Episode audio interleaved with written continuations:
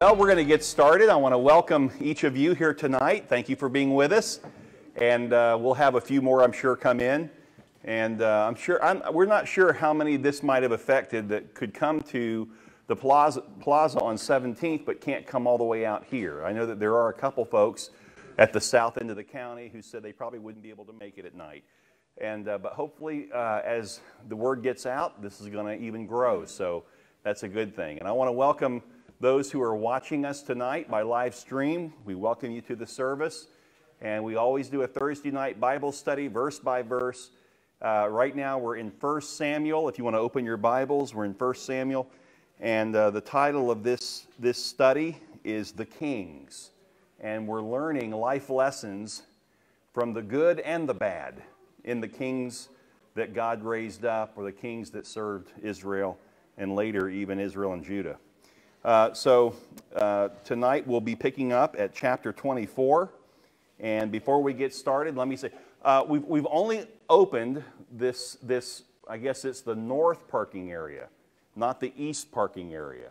Did anybody have a problem with that tonight? You did?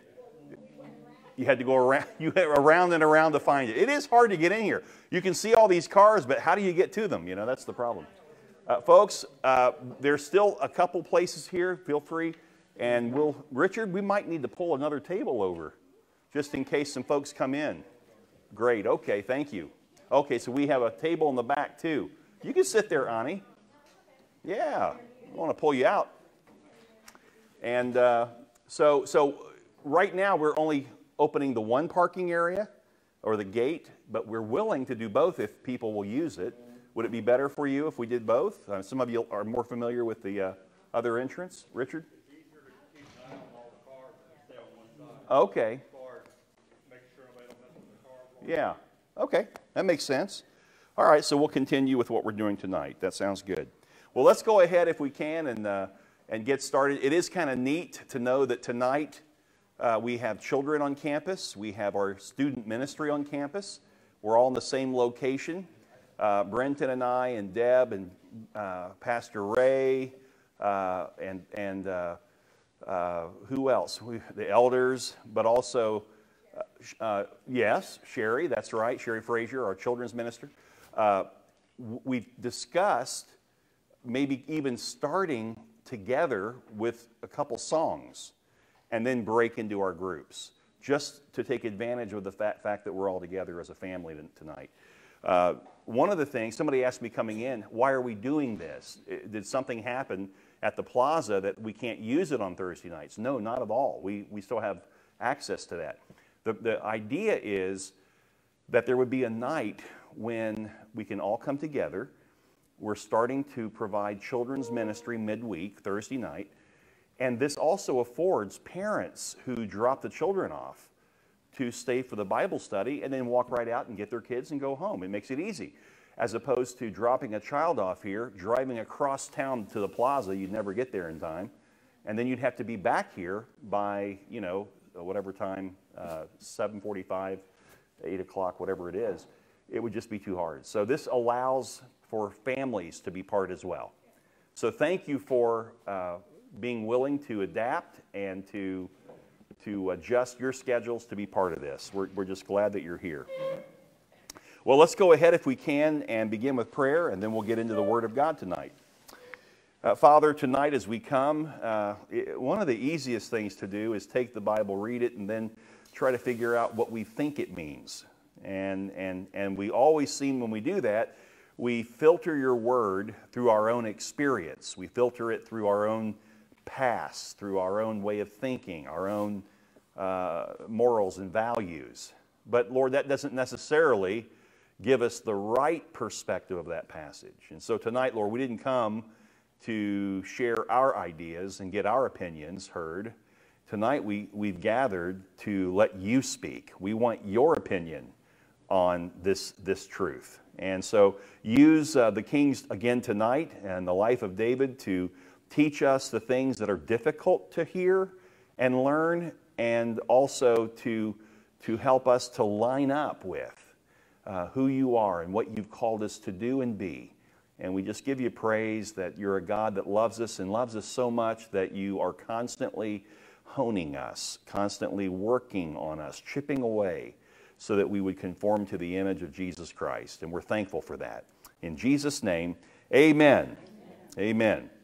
Well, we're at chapter 24, and let me just read for you verses 1 and 2 and 3. Uh, when Saul returned from following the Philistines, he was told, Behold, David is in the wilderness of En Gedi. And then Saul took 3,000 chosen men out of all Israel and went to seek David and his men in front of the wild goats' rocks. Uh, and he came to the sheepfolds by the way where there was a cave, and Saul went in to relieve himself. Now, David and his men were sitting in the innermost part of the cave. So let's just get the picture here. If I can give just a little background. It's always important when we study the Bible to not just read what's happening in the text at face value, but try to understand the context, what's behind, what's with, what comes alongside what we're reading. And so the best place to begin on that is to look at the past. What's, what would set this up? Why does it say when Saul returned from following the Philistines? Well, if you remember from our study a couple weeks ago in chapter 23, Saul and his men were closing in on David. They had hunted them down. Saul, obviously, a, being controlled by an evil spirit, wanting to take David's life. And uh, you say, well, and, and the evil spirit was from the Lord, it says. Uh, all God did was, was give to Saul what was already determined in his heart. He was bent towards evil, his flesh was ruling him. Saul was never close to the Lord, was never in devotion with God, was never leaning upon God in his leadership of Israel. Uh, uh, so he just basically wanted David out of the way because I'm on the throne and I don't want anybody to be a threat to my throne. And so he was coming after David. And so, but, but what happened was, uh, while he had closed in on David, literally, he was going to get him. I mean, he was going to capture David. And, and providentially, God sent a messenger to Saul as he was closing in. And he, the message was, hey, the Philistines are attacking the land. And so Saul lifted his, his uh, you know, surge on David and turned it towards the Philistines. And he left, and now he's come back after dealing with the, Pharis, with the Philistines, following the Philistines. Now he's pursuing David again. Now, here in chapter 24, uh, it's interesting. Where, where David's hiding out, where he's hanging out, is in a very hot area. The temperature in that region can reach 120 degrees. It's like stepping into an oven. And so that's why it says that Saul went into a cave to relieve himself. He was trying to get out of the sun, and he was also resting. And, and so he's pursuing David. He's tired. He's probably still tired from the Philistine fights. And so he goes into a cave to rest, not knowing that David's in the same cave. Only he and his men are very deep in the cave. And that's the picture we have here. And the men of David said, verse 4, to him, to David, Here is the day of which the Lord said to you, Behold, I will give your enemy into your hand, and you shall do to him as it shall seem good to you. So we have David's men, probably his advisors, those who were close to him, who are telling David, This is a God given opportunity for you to take care of Saul. He's been pursuing you, he's used manipulation to try and ruin you. He has thrown spears at you. He's not a very good spear thrower because he threw at least three spears and missed him each time. Or David's just really agile. I don't know what, what the truth, probably a little bit of both. And, and so his men are saying, look, this is our chance. Let's take David out. But it's interesting here that David doesn't knee jerk in his response. In other words, David isn't going to return evil for evil. And that's what Saul's men are asking him to do. David possessed godly wisdom, and, and as we read this story, it really comes out. There's so much in this for us to learn from, okay? So let me give you a passage of scripture. Write this down. Let me just read it for you. Isaiah 28, verse 16. Isaiah 28, 16. Therefore, thus says the Lord God Behold, I am the one who has laid as a foundation in Zion a stone, a tested stone, a precious cornerstone of a sure foundation. Whoever believes in the Lord will not be in haste. If you're going to follow me, if you're going to follow and allow me to be your Lord, you will not respond hastily. Even when it appears that I've given you the opportunity, take it. And see, that's the problem. In our flesh, it's hard to discern whether God really is telling us to go forward, even though that door seems to have opened. And, and, and, and know, I don't know about you, I would say it's got to be true for most people. The hardest thing about walking in relationship with God is waiting on the Lord. Would you agree? Because, man, you know, we're, we're praying, we're asking for whatever it is, and we want it now. And so I prayed last night. I don't understand why this morning the answer didn't come. God hasn't even spoken to me yet. I don't even feel like He's even paying attention. It's only been like eight hours. And here we are already frustrated with God. It's like a young man looking for a girlfriend, you know, but he wants a Christian girlfriend. And he prays before the Lord Lord, please, I'm asking you. Here are the things I want in a girlfriend. And I'm looking for a Christian girlfriend. And if you could provide her. And then, like, you know, a month later, he goes to the pastor Pastor, I don't get God. I've been praying a whole month, and God has not provided that girl. As if God's got to do it now. Well, that's not the way the Lord works. He's not interested in fulfilling His purposes in our timing. And He's certainly not willing to perform your purposes in your timing.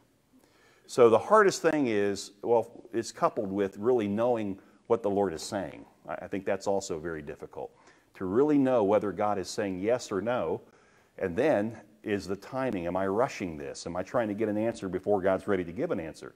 In this case, the soldiers were telling him, God's in this. Go take Saul out.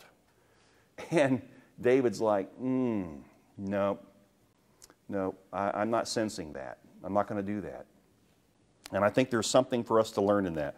Uh, David's men thought this opportunity to kill Saul was God's blessing, when in reality, here's what it really was. And we'll see it as it plays out in the story it was God's testing. God gave David an open door not to take Saul's life, but to test David to see if he was really willing and believing that this is God's business, not mine. And this is a wonderful test for a soon to be king. Is will he act on his own or will he follow me? So God oftentimes in our lives presents an open door. It's not because he wants you to take it. Sometimes he's just testing you. Will you wait on me? Example would be for a guy, okay, I'm a guy, so I, I think like a guy. So the guy's been wanting a boat for, you know, a year. And then all of a sudden, he gets this stimulus check in the mail and he saves them all up. Look, the Lord's provided. God's in this. It's time for the boat. Really? Or is maybe God testing you to see if you truly have a heart after Him? And, and I think that's, there's a lesson in that for probably everybody in the room tonight. Uh, and you probably can look back in your life at the times when you didn't pass the test. I, I can. Times where I failed the test miserably. I think we need to be honest about that. Uh, but unless we wait on the Lord, what we thought would be a delight usually proves to be a disaster. Isn't that true? So, waiting on God is the key. Uh, slow down. You say, I don't know how to wait. What does that mean? Well, slow down. Don't let people outside of you pressure you on the time or the timing. Go sit with the Lord. The best thing you can do is turn the stinking TV off and stop listening to sermons and stop listening to everything else and just go sit in the presence of God with your Bible and open up the Word and just begin to meditate upon the Word of God. And what that'll do is slow you down. And oftentimes, what I'll do is I'll journal while I'm, while I'm reading. And, and so, what I'm doing is I'm journaling, like I come to a passage and I read something and I go, Lord, why did David wait so long? Why didn't he just react? I think I would have reacted. And I write it down. And when, when I write it down, what I'm doing, first of all, by writing, I'm slowing down because my mind would work a lot quicker than my hand can write. And secondly, what it does is it makes me contemplate, makes me really think about it. And, and oftentimes, uh, I, I, have never heard God speak audibly, ever, never. But I either get a sense of peace over what I sense the scripture saying, or I don't get peace. And, but that whole process takes time. That is a good thing. Because now I'm not so quick to jump up and run and do what I thought I was going to do. And I can't tell you as a pastor the number of times that when I've counseled with people and I absolutely am convinced that I, that I, I can help them and I can see based on what they've told me what the right answer is. And yet the Lord would say to me, it's about timing. Don't share the right answer yet. I want them to come to a point to see the right answer. Don't bail them out. Don't fix them. Let them see it. And, and obviously, when somebody else, when they begin to, you know, see it, it means something completely different because now they'll remember that and they'll grow from it as opposed to us trying to help them. We can do that with our kids, can't we? We see our kids heading for trouble. We know what the outcome will be. We just know. We've lived long enough to know. But sometimes the Lord says, I, I know, just wait. Let them, they, they need a bump in the road. And God uses bumps in the road. We're going to see that tonight in the life of David, big time. Okay? So, verse 4, latter part of the verse. Then David arose and stealthily cut off a corner of Saul's robe. So rather than take Saul's life, he takes just a corner of his robe, of his garment. Uh, David simply snipped the hem of Saul's robe. In, in those days, the border of a garment uh, was highly significant. Uh, it's actually called, if you want to write it down, the tzitzit. Uh, T Z I T Z I T. Pretty simple to spell. T Z I T Z I T. In Hebrew, zizit. And what it means is it's like a tassel, it's like a, a special piece of the edge of the garment. And any Orthodox Jew wears a tzitzit today on his garment. Jesus wore a tzitzit in his day. Uh, he used to get on the Pharisees. Remember, he he would get on the Pharisees for their white robes and their long tassels. They wore tzitzits too, but they made theirs really long because they wanted people to think the longer your tzitzit, the longer your tassel, the more spiritual you are. And Jesus would get on them for that. Wait, hang on a second. So, so that's what he cut off. He cut off that portion. Now, what's interesting, the tzitzit, it says, uh, speak to the people of Israel. Or, or, let me give you the passage. Numbers 15, 37, and 38. Write that down. Numbers 15, 37, 38. The Lord said to Moses, Speak to the people of Israel and tell them to make tassels on the corners of their garments throughout their generations, and to put a cord of blue on the tassel of each corner. A, a, a, a, cord of blue. Why blue? Because blue was the reminder of heaven for, for, Jew, for the Jew. And in fact, in the, you know, in the tabernacle, the Holy of Holies, that was a picture of heaven. That was a symbolic picture of heaven for the Jews. And so here, and then also, it's more than that. Uh, the blue hymn reminded the people of the commandments that their God gave them uh, from heaven, that God spoke from heaven with the commandments, gave them to Moses, and, uh, and they were to follow those. So the people tied to the fringes of their hems, get this, uh, the Orthodox Jew would tie 613 knots on his garment because the rabbi in that day took the Ten Commandments and constituted 613 commands out of, out of 10. they didn't make it easier, they made it a lot tougher. And so the people would wear the, you know, the tassels with 613 knots. And this is what David cut off. This is what David cut off. Now, the dye that they would use to make this blue color in the garment, in the tassel, uh, was from a snail in the sea. And it took, I mean, every snail could only give you just a tiny little drop of that blue ink. And so, literally, they, it was so cost absorbent that it, if you had a little tiny bit of blue, you were probably the average uh, medium income Jew. If you saw a Jew and they would, the, the Pharisees would widen the tassel, all blue, which meant that they had a lot of money. That's how people knew you were wealthy, was you had more blue than others. And so who knows what Saul's garment looked like, but, but uh, that's what David came after. And something else is interesting here. In the Bible days, one could determine one's wealth by that. But, but if you go back to Ruth chapter 3 and verse 9, this is interesting to me. It was Ruth who said to Boaz, Cover me. And what she was saying was, I want your garment. I want your family. I want your heritage to cover me, your wealth to cover me. That's what he covered her with. Okay? I want to come under the covering of your family pedigree. That's literally what she said to him. And so, so here, here Saul is with his pedigree. And David came up and snipped it, which is a reminder the Lord has already said your days as king are numbered. Your pedigree is not going to always be in place. So there's twofold here. One is absolutely David did not want to take Saul's life, and he snipped a piece of the garment in order to say to Saul, I could have killed you, and I chose not to. But the other part is there's a little bit of a side message to Saul hidden away in this thing. Um, in Revelation 19, we read that when Jesus returns, the title that he will wear on his garment is the King of Kings and the Lord of Lords.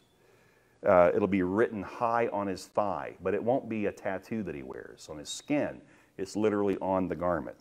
Uh, so the tzitzit was and is an important part of the garment that the Orthodox Jew wears. Uh, let's, let's continue here, if we can, in our text because this gets really interesting to me.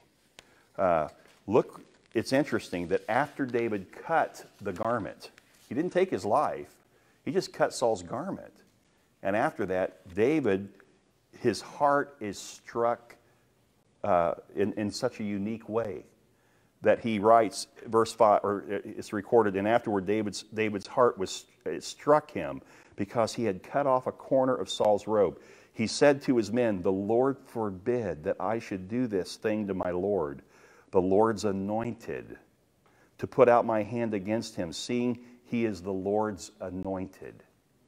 This is the same Saul who's out to kill David, who called David a dog. The same Saul who has manipulated in every way possible to set David up for the fall.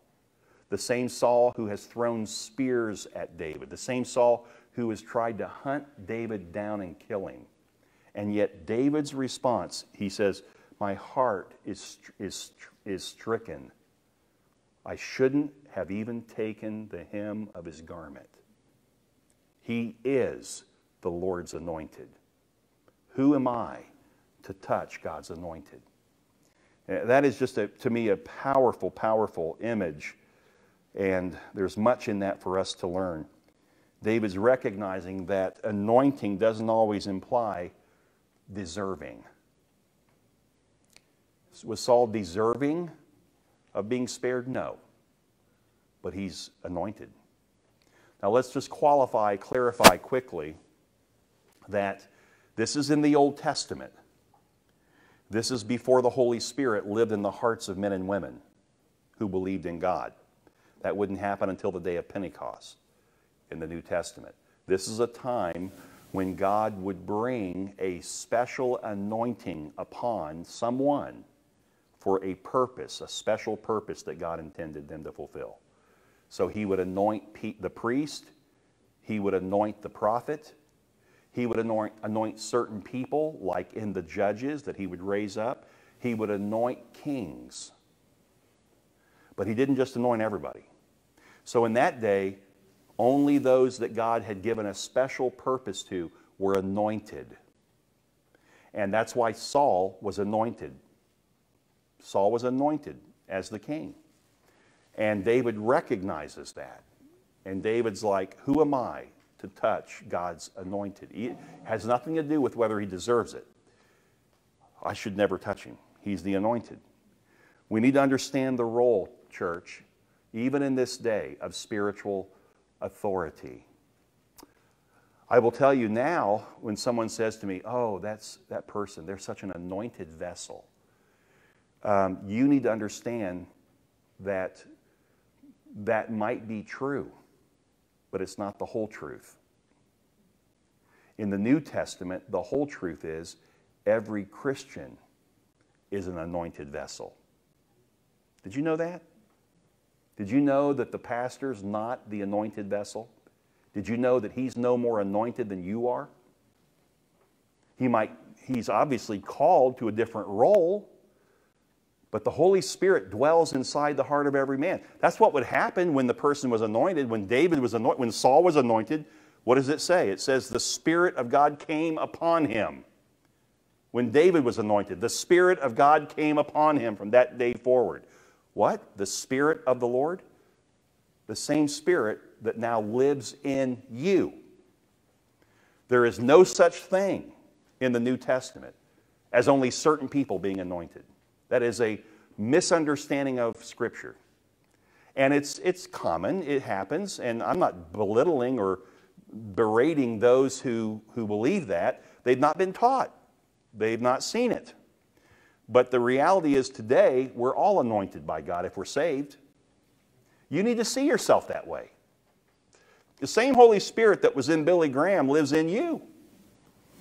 Billy Graham was not special. Billy Graham was not great. Billy Graham took the Holy Spirit in him that's in you and he allowed the Holy Spirit to do whatever he wanted. That's the difference between us and Billy Graham, quite honestly. It's allowing the Holy Spirit to have complete control. Bill Bright did even more than Billy Graham. People don't know that. Bill Bright brought the Jesus video to the world. I mean, I think uh, back when he died, there were probably um, six or seven billion people on the earth. Three and a half billion people have seen the Jesus video. Did you know that? Tribes of nations all over the globe have watched the Jesus video in their native tongue. And millions upon millions of people have been saved because Bill Bright felt that the, the, the, the sharing of the Jesus video, the story of Jesus, needed to be seen by people around the world, and that if they saw who Jesus really is, they would believe. Now, this is interesting about Bill Bright. The man was as common. If, you, if he was in the room, you, you wouldn't point him out. There wouldn't be some special awe. This, ooh, who is that? Ooh, ah, ee. He's just a common man. I, have met Bill Bright. I spent time with him. I was at an event with him. And I, there was nothing special about Bill Bright that way. But here's what Bill Bright shared with a group of us pastors privately when we said, Bill, God has used you greatly in the kingdom in your lifetime. What do you think the reason for that is? And uh, here's what he told us. That's real simple. When I, was, when I first married my wife, we sat down together and we wrote out a handwritten contract to God we, we desire together, we desire to be slaves of Jesus Christ. We want to live a life of slavery to Christ. You have complete control of us. And they tried to live it out. So the great things that have happened through Bill Bright were not Bill Bright. It was that Bill Bright truly believed in a great God. And he submitted to a great God. So, just to clarify that, because I think it's easy for us to think, boy, that person, wow, what an anointing. They have no more anointing than you have. It really is an indictment on yourself. Why aren't you like that? not the same, I mean, not doing the same things, like somebody who can sing beautiful, heartfelt songs. And we're just moved by their, their voice and by their heart. It's not just singing, it's something special in their, in their heart, you know, that comes out. Okay, well, you can't sing worth a ding dong, okay? But there's other things that God has gifted you to do. And the same Holy Spirit wants to use you in a powerful way. And you're anointed. You're anointed. So, getting that straight, but understanding that now, knowing that the Holy Spirit lives in us, the same Holy Spirit that lived in Saul and lived in David. Um, and, and isn't that interesting? Saul became wicked. Uh, people who are Christians can be, have wicked hearts too. We can fall back into the flesh, we can become carnal. But this thing about spiritual authority is very important, and it's not taught in the church today. And because of that, I think man takes matters into his own, own hands that don't belong to him. It's the Lord's work to do certain things, not man's work. And what we're called to do is obey God. And where God has made it clear who we are, what we are, what we're called to do, we should be faithful to that and not do anything else, not get caught up in trying to fix everybody else and do this and that and the other. Um, I'm going to take a subject, just one example. I could give you several. Uh, I could talk to you tonight about elders, the role of an elder, and the reason why the scripture says, submit to those who lead you, obey those that lead you in Hebrews 7. Uh, I could go there. Uh, but I think tonight I'd, I'd like to go to a more sticky subject. I'm choosing the, I always told my kids, if you have a fork in the road, you can go either way, and both are good ways. It's not like one's good and one's evil. They're both good. Always take the tougher of the two because it'll force you to trust God more and you'll learn more. Don't take the easy route. So I chose the tough route tonight. So here we go. The Apostle Paul addresses spiritual authority, but he addresses it as spiritual headship that God has designed for man to carry the role as spiritual head, spiritual headship, in the home and in the life of the church. And today in the church, that is, in many circles, that is laughed at. It's mocked, it's ridiculed. Uh, there are two views that are held by Christians today. One is an egalitarian view, meaning that we're both equal Men can do what women can do, women can do what men can do. Therefore, and they use the passage that we're all the same at the foot of the cross, where you know, you're neither Jew nor Greek, slave nor free, male nor female. We're all equal. Well, what's the context of that passage regarding our salvation? We are. We're all equal. Men don't get more Jesus than women. Women aren't saved more than men are. We're all saved equally, right? But that does not have anything to do with the role that God has given men and the role that God has given women in home and in church. And so I want you to take your Bible. We're going to turn to a very uh, sticky subject, a very difficult passage that a lot of Christians struggle with. And it's going to reveal just how this spiritual authority that we need to understand that David practices here in the text with Saul, how hard it is for us to practice the same thing in our own lives. So if you'll take your Bible and turn to 1 Timothy chapter 2. 1 Timothy 2, verse 11 through 15. And I want to say to you before I begin, I do not have an opinion on this subject. I, my opinion, if I had one, wouldn't matter. Opinions are like belly buttons, everybody's got one. And before I lived on this earth, people had opinions. And while I'm living, I can have opinions. But after I'm gone, nobody will remember my opinion. Because opinion, our opinions should not matter. What matters is God's opinion, first and foremost. So, Paul is, this is a subject that Paul addresses, and it's interesting that when he talks about human authority versus God's authority and submission to authority, he literally connects the dots all the way back to creation. So look at 1 Timothy 2 uh, in verse 11. Let a woman learn quietly with all submissiveness.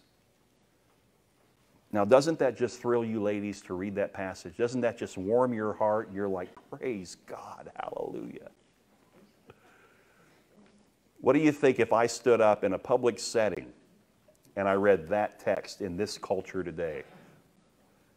They would laugh me off the stage. Let me read it again. Let a woman learn quietly with all submissiveness. In other words, what Paul is saying, I'm going to break it down for you in the original language. Women are not to be the public teachers when the church assembles, but neither are they to be shut out from the learning process. Those who take an egalitarian view, the other view is complementarian. And uh, I'm a, I take that view, and I believe that our church takes that view. The, the complementarian view is that God has created men and women differently, but for the purpose of complementing one another. As men are not more spiritual, men are not more creative, men are not more, we're all equal in terms of our spiritual uh, salvation, in terms of the work of the Spirit. He can work in women like he can in men. But there are specific ways that I'm designed as a man to complement my wife and ways that she complements me. She doesn't need to be like me, and I don't need to be like her. I don't need to change my gender. She doesn't need to change her gender. It's totally different than what we see today. And here Paul addresses this. He says, Let a woman learn. Now, the view of the egalitarian, they will say to you, well, when Paul wrote these things that he's going to write, that we're going to speak about tonight, Paul is, he's, he's simply reflecting the culture of the day that he lived in. In that culture, in the Greek and Roman culture, women were looked down upon. And so Paul is just reflecting the culture. That's why he would say, don't let a woman teach. That's why he would say the woman should keep quiet, blah, blah, blah. Uh, that is not, they're not being totally honest with the text when they say that. First of all, uh, in that day, the culture said a woman wasn't allowed to sit in church and learn. So Paul's breaking the rules right there. Culturally speaking, he's saying, I'm telling you, because this is an a, a, imperative verb, I want the women, I command you to let them learn. Let them learn. They have every right to be there. And, and so Paul's already moving beyond the culture. Uh, but understand also, he goes further let a woman learn quietly and, and, and with all submiss, submissiveness. The word submission or submissive, hupotasso, it, it speaks of submitting to. It means, it doesn't mean be lorded over. It doesn't mean you're a slave. It literally means to line up under a child should come under the, the protection of the parents. God has designed men and women where a woman is to find a sense of shelter, protection under her husband. Come under that. Don't try to, to uh, rise up and be equal in headship. God never gave the position of headship to women. Don't try and overpower the husband. Now, just as I say that, I also need to say there's too many men today who have abdicated the role God gave them. And there's a reason why the women have stepped up because the man is not walking with God and fulfilling the role of headship that God's given him. So there's a lot of issues that, that are reasons why there's perversion today of this, this, uh, this passage. But Paul is there saying, uh, with quietly and with all submissive, uh, sub- submissiveness. Um, he explains his meaning in verse 12. I do not permit a woman to teach or to exercise, here it is, exercise authority over a man. Rather, she is to remain quiet. The Greek word for permit is used in the New Testament to refer to allowing someone to do what he desires. When someone's permitted, they're doing what they desire to do. There is a desire in the woman to rise up and not be under, to line up under. But he says, I don't permit that desire. This is in the life of the church. he says, I don't permit a woman to be a teacher over men in the church. By the way, the role of elder, pastor, teacher in the Bible, you hear those three words. The one you hear the least about is pastor. It's only mentioned a couple times in all of the New Testament. You hear a lot about elder, a lot about teacher. They all mean the same thing. And, and uh, uh, it's an overseer, someone who's over, again, others coming under. So a, a pastor or a teacher is over those who are under his teaching. That's the biblical position there. When he says, I do not permit a woman to teach, Paul used a verbal form of the Greek word that better indicates a condition or a process than anything else. What he's basically saying is, I don't permit a woman to be a teacher. That would be the better rendering in the text. But teacher in what way? Teacher over men. Not that she doesn't have the gift of teaching, not that she doesn't have a, uh, a calling to teach, just not over men. But let women teach. Women over children, women over other women. So he's not, he's not ruling out a woman's ability. He's just saying, let's respect this position of headship that God has created. That if we'll obey it and follow it, it'll work well for all of us. And, and so the kickback from an egalitarian will be, yeah, but no, it was about the day that they lived in.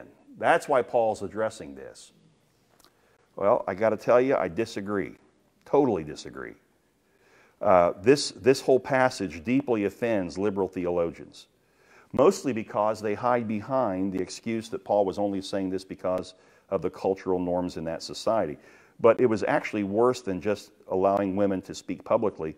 She wasn't even allowed to sit with the men at the public square.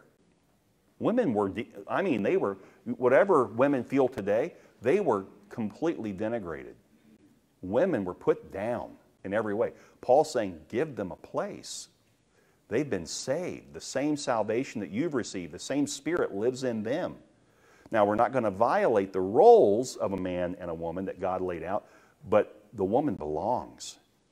So Paul's actually, he's breaking all the cultural barriers. Verse 13. So why would Paul say? They say it's because of the custom of the day. Look at this with me now. This is very interesting. What is Paul's reasoning for saying that a woman should uh, remain quiet and submissive and not teach, not be a teacher over men in the church? Why? Verse 13. For Adam was formed first then Eve. What's Paul's defense for his position? He goes all the way back to creation. Paul's not saying these things regarding women and their role because of the culture of the day. He's saying this is the way it was in the beginning. And interestingly, he's not referring to after the fall of man that this became the position. This was the position from the beginning, before the fall. What did he say? For Adam was formed first, then Eve. Okay? So, this chauvinistic corruption of God's perfect design of man and woman that we see with men, uh, that did taint everything. But before any of that happened, before Adam fell, Eve was to be under, hupotasso, come under his leadership. Paul's bringing that point out. And verse 14, and Adam was not deceived, but the woman was deceived and became a transgressor. Let me just say to you, that doesn't mean that a man cannot be deceived. He's simply pointing out that a role that God gave Adam was to lead his wife in the Lord. And the role that he gave Eve was to come under in a complementarian way. What? She was made as a helper suitable for him. But she chose to rise above that role, and she's the one who committed the first sin, in that she was the one that came back and led him. First of all, she sinned. Secondly, he let her lead. He joined her in the sin. So both of them sinned. Let's just make that clear. He's not better than her.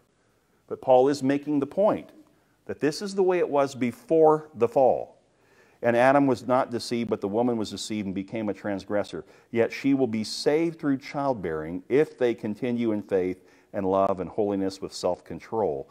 Understanding that passage, it does not mean that a woman is saved by giving birth to a child, or that if you keep giving birth, keep having babies, that you'll be saved. That has nothing to do with it. He's saying that when you fulfill the role, it puts you back in a right position, a right place, that you can, God can use that to show you how meaningful, how important your role is, the role that He's given you. And I'm going to tell you right now, I, it, it grieves my spirit the way motherhood is put down in this society. It grieves my spirit. I have watched my wife with my children. I couldn't give the energy and time to my kids that my wife has given. She's wired to do it. And I'm not saying it's easy. I'm not casting out, ah, she can do it. No, she needs my complement. She needs my help. I need to be fully engaged when I'm in the room. But I'm, what I'm saying to you is this there is something in a woman in parenting a man doesn't possess. She's gifted. It's, it's, it's the way God's wired her. And that's the, if you notice, that's the very thing Satan attacks today. He makes it look like that's so irrelevant, that's, that's a weakness in you. Look at the, the, if you look at all the liberal thought today, how it diminishes the roles that God has given. By the way, too, Look at the man today. Where are the fathers? I read an article today, I think it was Fox News, an article that uh, they were talking about how in culture today, uh, fathers, they are, we don't need fathers. It's basically what the world is saying. They're a waste. Who needs a father? 80% now of all children raised in an inner city in the United States of America does not have a father image in the home. 80%. That's not a color thing. That's, all, that's including all children raised in the inner city. 80% don't have a dad. And, and there are those today who, who are fine with that.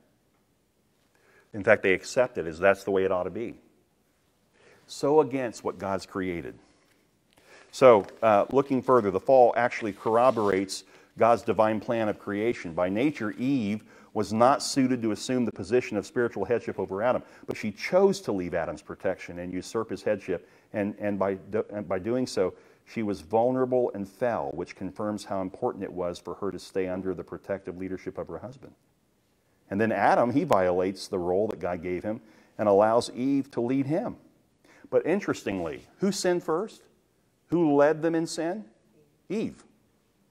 But when God shows up in the garden, remember, he came looking for Adam. Uh, and uh, they had, of course, clothed themselves with, with fig leaves. And they're hiding from God. Adam, where are you?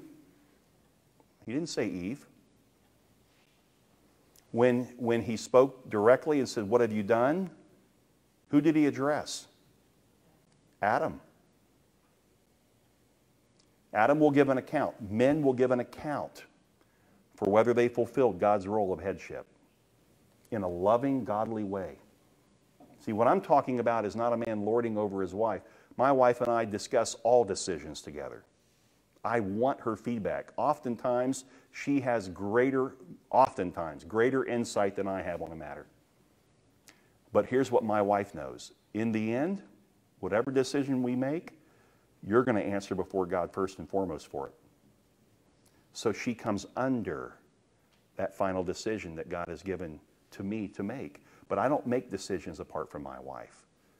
And oftentimes, what she says leads me to a particular direction that I wasn't heading in. So there's that respect, you see? And I think it's important. Now, so Adam violates, Eve violates, and here's the point. Write this down if you will. This is a very important thing. We're talking about spiritual headship, we're talking about spiritual authority. Today in this society, nobody respects authority. Look at the legal system. Look at, the, look at our law enforcement. This Sunday, we're going to celebrate law enforcement. It's Law Enforcement Sunday. The American Family Association has asked all churches to recognize law enforcement on Sunday. We're going to do that. That's important to us because the law enforcement's not respected today. It's ridiculous. So, so get this, write it down. Whenever we take a God given role and fulfill it in a God forbidden way, it produces a God forsaken uh, result. Whenever we take a God given role and fulfill it in a God forbidden way, it produces a God forsaken result. And let me tell you the pathology of that. So, God's told us clearly what is His desire. He's given us God given roles. Satan is the one who came to Eve. The reason why God doesn't want you to eat of this tree is because if you eat of it, you will be like God. He tempted her to step out of her role and to assume a role as God. And Adam went along with her, taking a God given role, fulfilling it in a God forbidden way, and all that can come out of that is a God forsaken result. Respecting God's authority and respecting the earthly authority that God has placed over us is crucial. When we ignore it or rebel against it, it ends poorly for us and for others around us. Those in authority are generally there for our protection, not to harm us. Does that mean that all who are in authority are, are, are good? No. Was Saul good? But he's absolutely in authority. And David said, I'm not going to touch the Lord's anointed. I won't do it. Okay? And I want to tell you why. This is why David said, The Lord forbid that I should do this thing to my Lord, the Lord's anointed, to put out my hand against him, seeing he is the Lord's anointed. He's essentially saying this listen, it wasn't my place to touch God's anointed because Saul, listen, is the anointed instrument of God to stretch me, to change me, to make me the man that God intends me to be. The reason I should never touch Saul, who's in authority, because he's a wicked authority, is because God's using that wicked authority to challenge me, grow me, and change me. If you touch that person who's over you in authority that's, that's unhealthy or that is wicked, it could be that you are messing with God's plan for you because he was using them. Let me put this in a practical sense for you because sometimes we struggle with what I just said. It doesn't make sense. Okay? I want you to think about our brothers and sisters in China right now. I want you to think about the brothers and sisters in Christ who live in North Korea, who are under a dictator who despises Christianity. And if he knows that they are a believer, he will literally have them killed in a very sacrificial way in public. Uh, we know that uh, Open Doors USA has recorded that Christians have been laid out on pavement and a steamroller roll them in public. Yet those Christians who are under this type of wicked authority if you look at the life of those Christians, if you ever had the opportunity to meet them, they are so far ahead of us in their spiritual maturity, it's not even funny. Going into uh, Bhutan, is how they pronounce it, Bhutan, um, which is a 100% Buddhist nation. If you're a Christian, you disappear. The government either puts you in a prison camp or they kill you. And we snuck over the border at night from India, northern India, went into Bhutan late at night, crossed the border, didn't have to go more than two blocks in to this village that was on the border inside, and it's a walled. It's all walled. You can't get into Bhutan without going through the, the, Uh, the soldiers and their immigration system. And there's a Christian who is, was in the immigration system who at night, very late, we all laid down in the bus, the, the Americans that were in the bus, and he let us cross into Bhutan. So we went maybe a block in and down this street, dirt, dirt road, and came to a little hut. There was a fire out front on the dirt, and a, a child and a woman sitting at the fire, and they were cooking. And this is probably 10 o'clock at night, 9:30, 10 o'clock. When we pulled in, the, they, the lights were off in the, in the house, the lights were off on the trucks coming in. We never even turned the lights on. And we climbed out and immediately went into her, her little hut. And she came in behind us and put on a prayer shawl over her to cover her head. And she said in that language to our guide, We must pray. Didn't have time. She had such a, a glow, uh, a smile, a warmth, but no time for small talk. We must pray. And this woman couldn't have been older than 25, 26 years old. We prayed with her, prayed for her, for the church in Bhutan. We got back on the bus and got out before they could come to her house, see what she was doing, and whatever.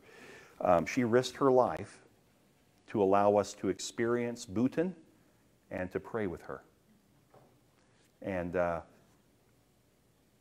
young woman that's so far ahead of most of us in what she deals with on a daily basis under wicked authority. God uses wicked authority. We don't have a right to just come in and take over. Um, I'm thankful that we have a government where we have elections. Um, but when the election is over, uh, we need to submit to whatever God allows. And God will use it. How do you know God didn't allow things to play out the way they did this year? Because it's time to really wake up the church in America. I don't know. I'm not telling you what I, God, I'm, I'm not a prophet. I don't know. I'm just telling you this whole idea that as a Christian you're supposed to be blessed every day and that you are going to, you know, your, your finances are going to advance and you're going to be raised up in your business and this is going to get better and better. And we have so many of those preachers out there today. That is such a different picture than what Scripture shows us, and it's a different picture than what those around the globe who know the Lord and love the Lord deeply are experiencing. Why would we ever think that God's doing that in America when we put more babies to death than any other nation? So, this is what David, this is what bothered David. That is a true man of God. That's why David had a heart after God. He knew I don't have a right to touch the Lord's anointed. That's not my position. I reached for my phone because mine went off earlier uh, before class. Verse 7 So David persuaded his men with these words and did not permit them to attack Saul. And Saul rose up and left the cave and went on his way. So that's interesting to me. David did not only, uh, he didn't only keep himself from taking vengeance upon Saul, he also restrained his men. Now listen, many a man in that situation would have said, Well, I'm not going to kill Saul, but I can't, I can't control what other people do. You just signed off on the king being killed when you say that. David said, Not only will I not do it, I'm going to persuade my men not to do it. They were under his authority. And he said, Just as I submit to the king, you need to submit to the king. That is a godly man. Afterward, David rose, also arose and went out of the cave and called after Saul. So Saul left the cave first, not knowing David was deeper in the cave. Saul's going out of the cave and he's ready to go back to his men. And, and David comes out of the cave behind him and yells at him. So he's within yelling distance. And, uh, and this is really interesting to me. Uh, he said, My Lord, the king. My Lord? The one that's trying to kill you? The one that's throwing spears at? Yeah, he's still his Lord. And when Saul looked behind him, David bowed with his face to the earth and paid homage. Was he honoring a wickedness in the king? No, he was not. He's honoring God's authority that Saul is the king. And David said to Saul, Why do you listen to the words of men who say, Behold, David seeks your harm? Behold, this day your eyes have seen how the Lord gave you today into my hand in the cave. And some told me to kill you, but I spared you. I said, I will not put out my hand against my Lord, for he is the Lord's anointed. See, my father, see the corner of your robe in my hand. For the, by the fact that I cut off the corner of your robe and did not kill you, you may know and see that there is no wrong or treason in my hands. I have not sinned against you, though you hunt my life to take it. Verse 12 May the Lord judge between me and you. May the Lord avenge me against you. But my hand shall not be against you. If the Lord is going to right a wrong that someone has committed, it'll be the Lord doing it, not you. That's what David's saying. So David's, uh, uh, well, he goes further. After whom has the, uh, yeah, after whom has the king of Israel come out? After whom do you pursue? After a dead dog? After a flea? May the Lord therefore be judge and give sentence between me and you, and see to it and plead my cause and deliver me from your hand. May God do the delivering here, not me.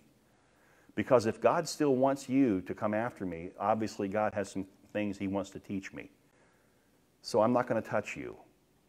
Listen, friends, this is our opportunity to look at our problems, to look at our setbacks, to look at our ad- adversaries differently.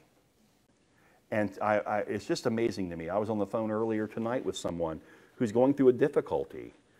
And, and, and I said to them, but okay, you want uh, justice, but maybe the Lord's using the inequities to do something in you. The easy thing is for us to what? Point the finger at the wrongdoer. They betrayed me. I was nothing but a friend of them. They turned on me. But what's the Lord saying to you? Is He saying, keep pointing at them? No, He's saying, why don't you let me use the pain and the setback in your life to, to change you, to grow you?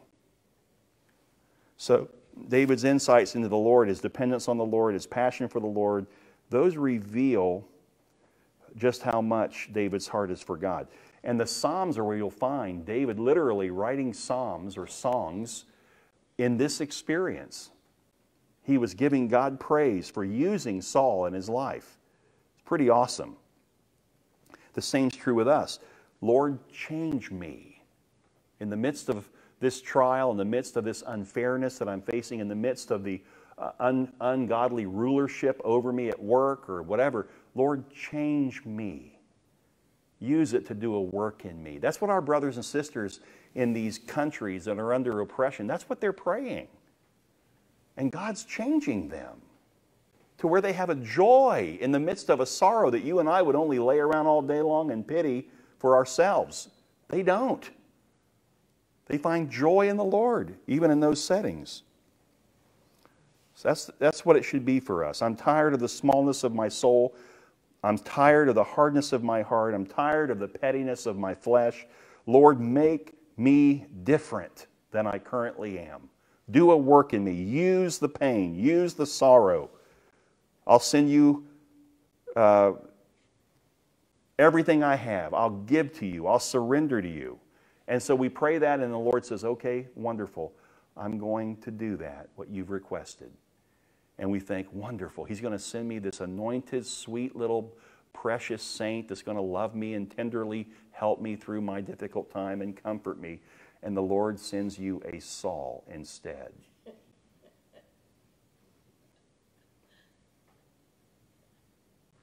Why are you special?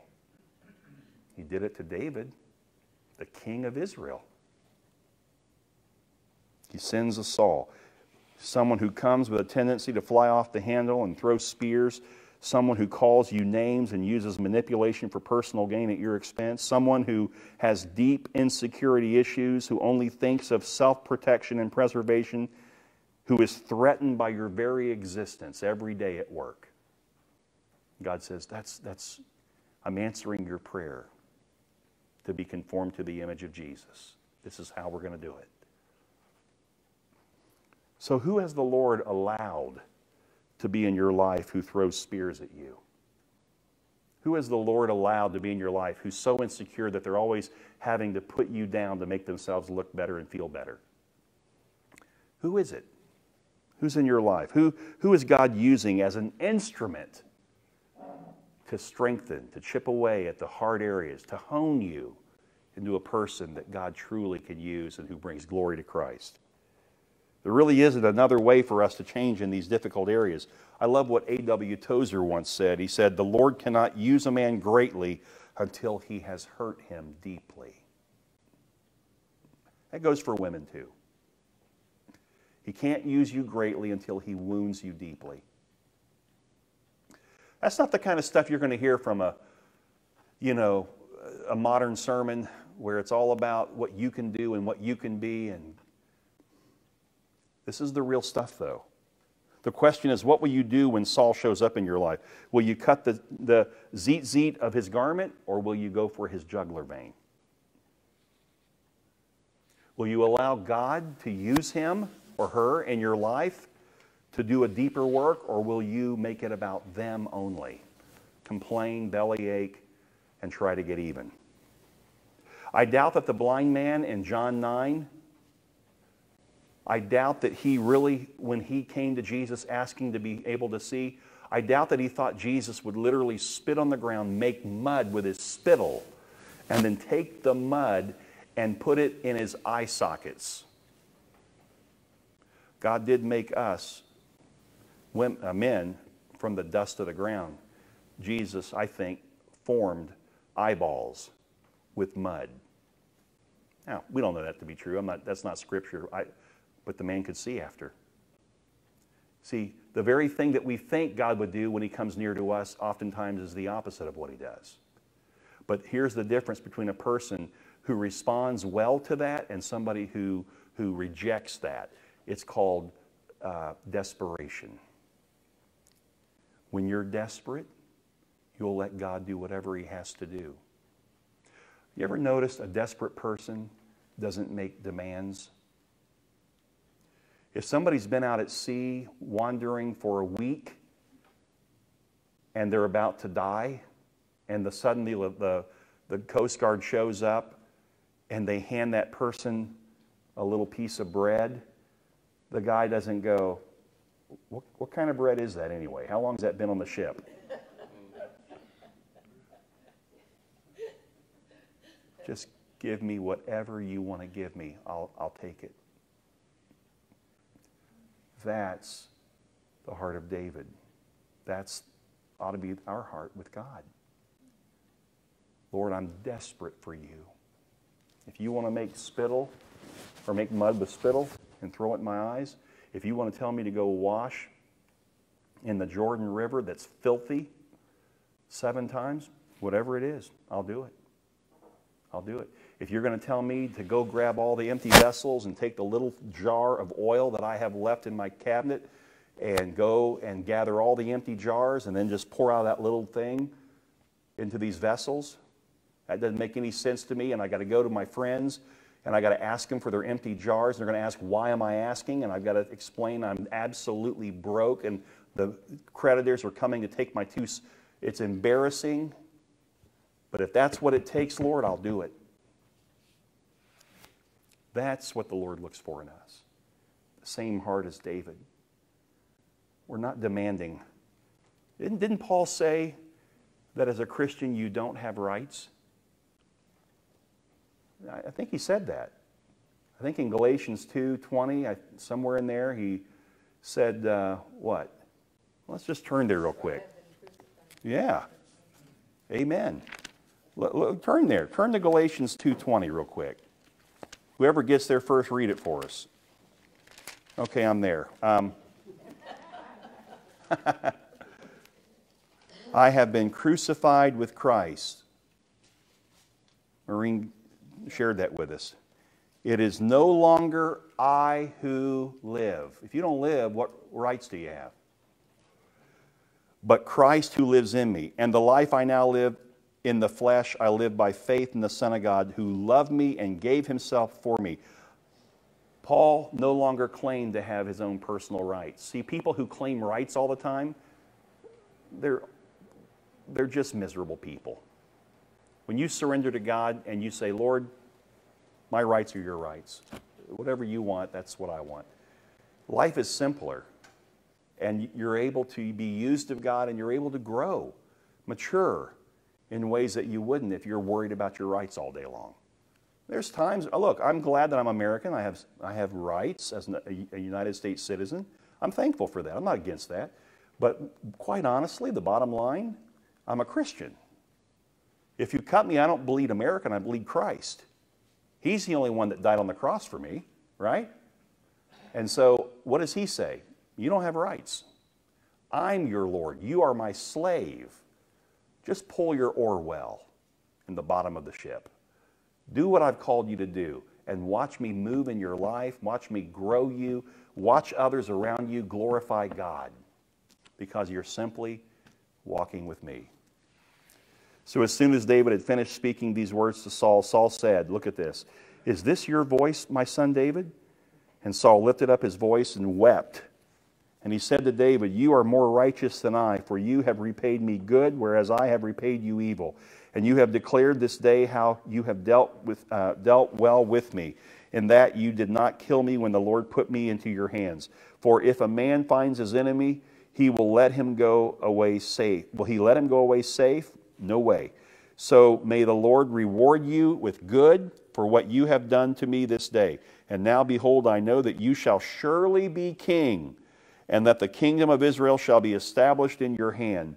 Swear to me, therefore, by the Lord, that you will not cut off my offspring after me, and that you will not destroy my name out of my father's house. And David swore this to Saul. Then Saul went home, but David and his men went up into the, uh, to the stronghold. Now, here's what I want to say about that. That is so beautiful that Saul repented. Saul seemed to get right with David, and he confessed his own sin. That's wonderful. Here's the problem. Even though Saul is, I believe, being sincere, even though he has great intentions, the problem is he's still in his flesh. Lots of people make promises of reformation. They attend 12 step programs, you know, they, they go to church more regularly they go see a counselor, you know, they're going to hit the clinic more often, whatever it is.